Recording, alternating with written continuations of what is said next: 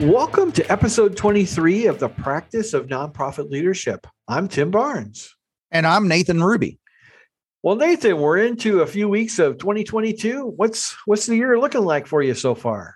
Well, so far the year has been freezing cold. That is uh, that is my biggest takeaway for the last two weeks. but other than that, it's been awesome.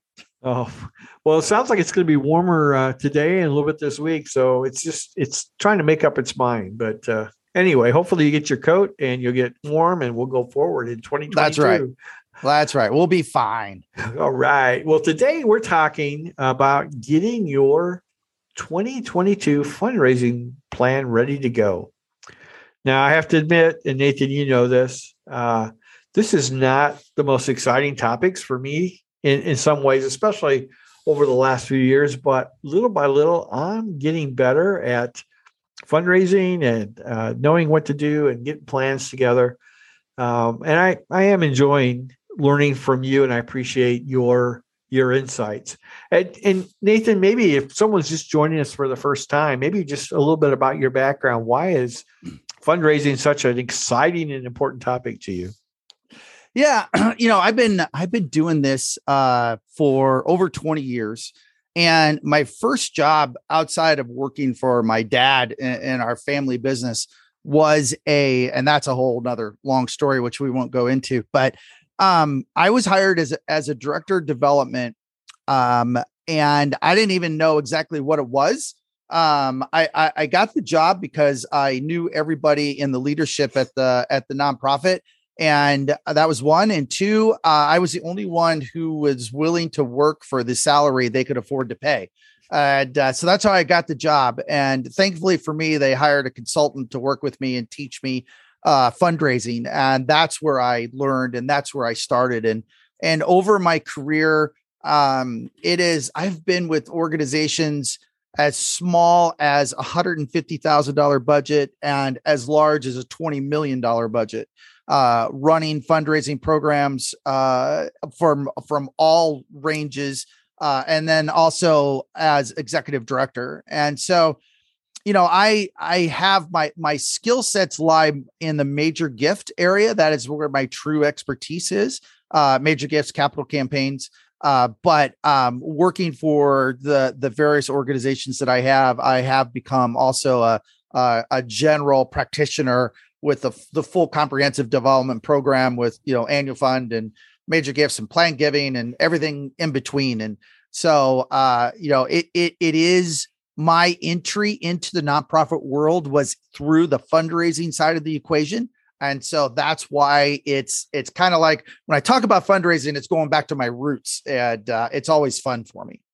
Well you've probably heard me say this before on the on the podcast but i can definitely confirm that nathan is one of the very few people in this world who gets up every day excited to go ask people for money um, and so I, I, appreciate that. He's been very helpful to me in uh, in my journey. But today, let's jump into to fundraising and what this might look like for you in 2022 and your fundraising plan. So, Nathan, I have a few questions I want to ask you about this today. So, first of all, what in the world is a fundraising plan? What are you talking about when you bring that up? You know it, it's um when you say fundraising plan um and you know if you go to google and you and you search uh fundraising plan um you actually you're gonna you're gonna get over 688 million hits um which is a ridiculously high number of hits. Um but i always like and i always counsel people instead of thinking of it as a plan think of it as a roadmap and if you remember, if uh, for those of you that are mature enough to remember prior to GPS and prior to your phone, um, you would go to the map, whether it's a state map or an atlas, if it if it's a national map, and you would open it up, and in front of you would be all of these roads and all of these different paths that you could take. And fundraising is kind of that same way. It, it, it's if you thinking of it from a, from a map perspective, if you're in Chicago and you want to go to uh, Dallas, Texas, there are I don't know how many different combinations of of pathways of roads, interstates, highways, roads, local roads. There's just there there's literally millions of ways you could probably go from Chicago to Dallas. And the same way in fundraising, there is all kinds of things that you could do to generate revenue for your organization. But what a fundraising plan or what a fundraising roadmap does for you is it defines for you how you're going to do it. How are you going to go from Chicago to Dallas? We're going to pick a way. It may not be the best way. It may not be the worst way. It may not be the easiest way. It may not be the hardest way, but we are going to pick a way. We are going to pick our path and we're going to start driving from Chicago and we're going to go up and eventually we're going to end up in Dallas. And the same way with with your fundraising plan, it is it tells you what you're going to do and often I think more importantly is it tells you what you're not going to do. Uh, if you are if you're in Chicago and you're trying to go to Dallas, you probably aren't going to go to Minneapolis first if your goal is to get to Dallas as soon as you can. Well, same way in a fundraising plan. If you are a uh, a small organization with a hundred thousand dollar budget and you have one staff person and that's you, and you are three years old, you are not right for grants. You just you just aren't gonna you just will not be able to compete in that situation. So grants are not going to be part of your fundraising roadmap. And so it tells you where you're going and more importantly, where you're not going. So let's talk a little bit then about what it looks like, kind of maybe somewhat practically. So what, what does a fundraising plan look like? Yeah. Um, there is there is no one size fits all. Uh, this is not a cookie cutter uh, situation. You are uh, what works for you and what is right for you is not what's right for the organization down the street.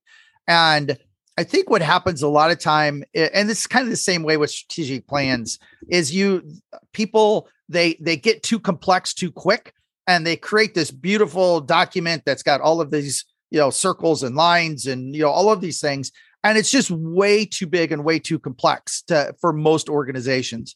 Um, and so what I always suggest and what I what I practice myself is keep it as simple as you can but then at to get started but then as the organization gets bigger you can build out from one year to the next to the next to the next you build on that and it gets bigger and more complex as you go and so to to get started um i think there's three the three primary key components that you need in any fundraising plan. Uh first is a goal. And the goal because we're talking about fundraising the goal is is always a dollar goal.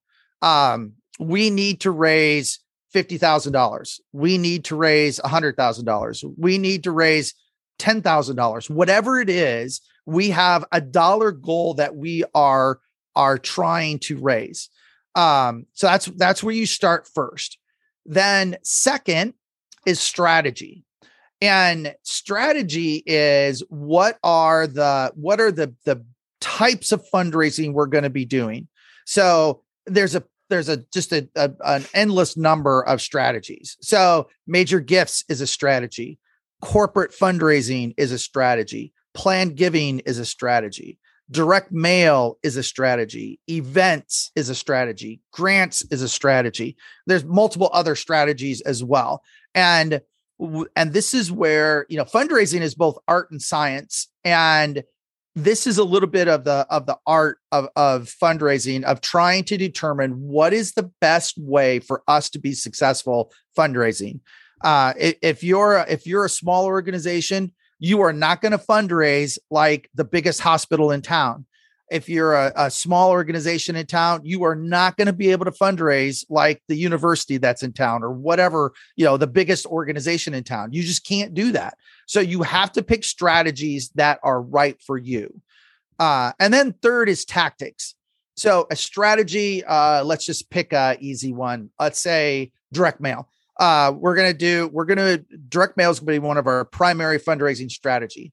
Well, then you have tactics underneath that. So you know how often are you going to mail are you going to do uh, are you going to segment your mailing are you going to um you know are you going to do five mailings a year or six mailings a year two mail uh, whatever um and so under each strategy then you have three four usually usually no more than four if you're a small shop and you have just a you, you're the only staff person or you have just a couple staff people you know usually i'd recommend maybe two strategies and maybe three tactics under each one um, that's a, that's enough to get you going down the path to to doing some specific intentional fundraising.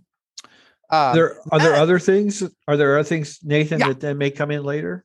Yeah, and as you as you build out and you get more complex, then you can start putting in. Okay, you know, we're going to do a uh, uh, we're going to do an event uh, this year, and that event is going to cost us you know five thousand dollars um, and so, you know, you could start adding a budget to your fundraising plan. Um, and because obviously when you're fundraising, you know, the old the old saying it takes money to make money definitely applies in in nonprofit uh, fundraising. So you can start to build in budget, you can start building in staff assignments and timelines. And I mean, you can you that that is where your your fundraising plan goes from simple to more robust but don't get caught up in robustness right off the bat. You know, get it going. And then year by year, as you build it, you get more and more complex as you go. So let's let's assume that I had some kind of a plan. Maybe it was scratched on a three by five card, or uh, it was conversation I had with someone, a napkin, yeah, over coffee. Um, but let's say, can I just can I just do what I did last year? Yeah, sure you can. I mean, that's a viable that's a viable option, and there's probably a a, a math a theorem or something for this. Uh, but if you do what you did last year, you can assume generally that your experience will be the same as last year. So if you do the same fundraising strategies and tactics that you did last year, if you do it again this year, you can make the assumption, and, and usually it's an accurate assumption, that you will raise about the same amount of money as you did last year. Um, now, of course, that assumes that all things being equal. So it assumes that, you know, your your biggest donor you know didn't go bankrupt or your you know something happened in the organization that that where you lost the trust of your of your donors or you know assuming nothing massive happens you can make that assumption. Well, the the the other side of that assumption is that if you want a different experience, if you want to raise more money, then you can't do exactly what you did last year and expect a different a, a different response. Um, isn't that isn't that the definition of insanity? Doing Something the same like thing that, over yeah. and over and expecting a different a different outcome. Right. Um, so if you want to raise more money, then you have to do something different than you did last year, whether it's a new strategy or different tactics, or you have to do something different. Uh, like it does it, it have to does it have to be huge? I mean, does it have to be you know something major is it is it just depending on where you see the organization going basically right yeah it, it does not have to be a massive change and actually, if if you do significant changes year over year on your fundraising plan, it, that that can sometimes backfire on you. Um, if you want a uh, let's say we're doing major gifts, and let's say that you have um, let's say a major gift for you is a thousand dollars. And remember, the scientific definition of a major gift is any gift when you open up the envelope and you say, holy smokes, that's a major gift. so fill in the blank $500, $1,000, 10,000, whatever is the right number for your organization. If you are, if your strategy then is major gifts, we're, we're going after more thousand dollar gifts, then your tactics for that to expand that would be okay, instead of calling, you know, three donors a week and having a, a, a phone conversation with them or a face to face conversation, I'm going to increase that to five. So if you go from three direct conversations a week to five direct conversations a week, then you can expect that your major gift program will pay more dividends, will generate more revenue. So those are those are the type of changes. Maybe it's more of a tweak than a than a massive change. But if you if you're doing major gifts or if you're doing event, if you're doing any of these strategies, and you say, well, you know, the goal last year was our event was to make, you know, $6,000 and we only made $5,000. So we're chucking that event this year. We're not going to do it anymore. That, then you're starting over brand new with something else. So now there is a time to stop doing something for sure. But that is after multiple years of trying to tweak it and make it a little better, trying to, you know, change tactics, add some, subtract some. Then over, you know, some extended period of time, two, three, four, five years, you realize, okay, this just isn't working then you can you can jettison that and bring in something new to replace it. So maybe i'm sitting here and to be honest i i don't have a plan. I know i need money. Uh, i've kind of been funding it out of my own pocket uh, yeah but yeah. i really so what do, where do i start? Where do i start with a plan? Well if you want the the biggest bang for your buck the the biggest return for the expense the the fundraising expense and the biggest return for the amount of time that you spend the single most important thing you can do is pick up the phone call your donors and if they're local if you're able to schedule a time to go to their house or have them come to you or go have coffee with them wherever wherever you're most comfortable whatever works for that particular donor. Sit down with them and share your story. That is that is the single best strategy and tactic that you can come up with. And and I would say if you are if if you're an executive director and it's January and you had a tough year financially last year, or even if you had an okay year last year, but you realize that this year in 2022, I have to do something different. I have to do, we have to raise more money because the need is out there and we're not fulfilling the need. We've got to have more revenue. The single most important thing for you to do is start connecting with your donors face to face whether it's you know in the same room or on zoom however you have to do it and start telling your story and asking them to to support you. That is that is the best single thing you can do.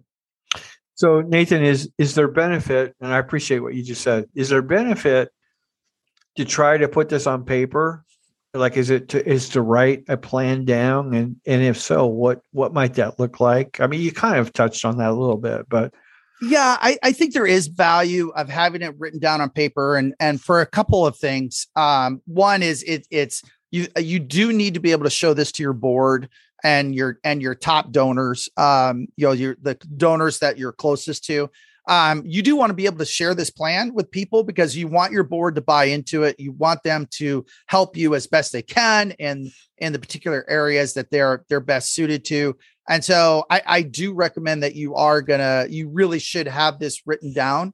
But I, I'll caution you, don't get too wrapped up on the formatting, you know, whether it's vertical on the paper or horizontal on the paper, or whether you've got, uh, you know, what it looks like is aesthetically is totally up to your personal preference. You can make it look however you want.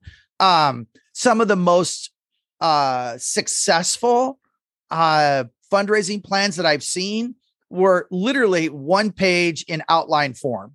You know, it was here's our strategy. We're going to do, um, you know, we're going to do uh, what, whatever. We're going to do uh, direct mail. We're going to do direct mail. These are the three things that we're going to do. Uh, we're going to do one event. Um, this is these are the three tactics to go with that and they've got, you know, two or three strategies, three or four tactics under each one. That's the plan. This is what we're going to do. Uh, those are if if you are trying to fundraise 250,000 or under, that's probably, you know, that's probably going to be sufficient enough to get you going uh, down in that that right way. Uh, you just you don't need big, you know, 10 page fundraising plans that uh, you know now consultants will consultants will sell you that. Uh, and I've done a lot of consulting. So, you know, I'm talking about myself.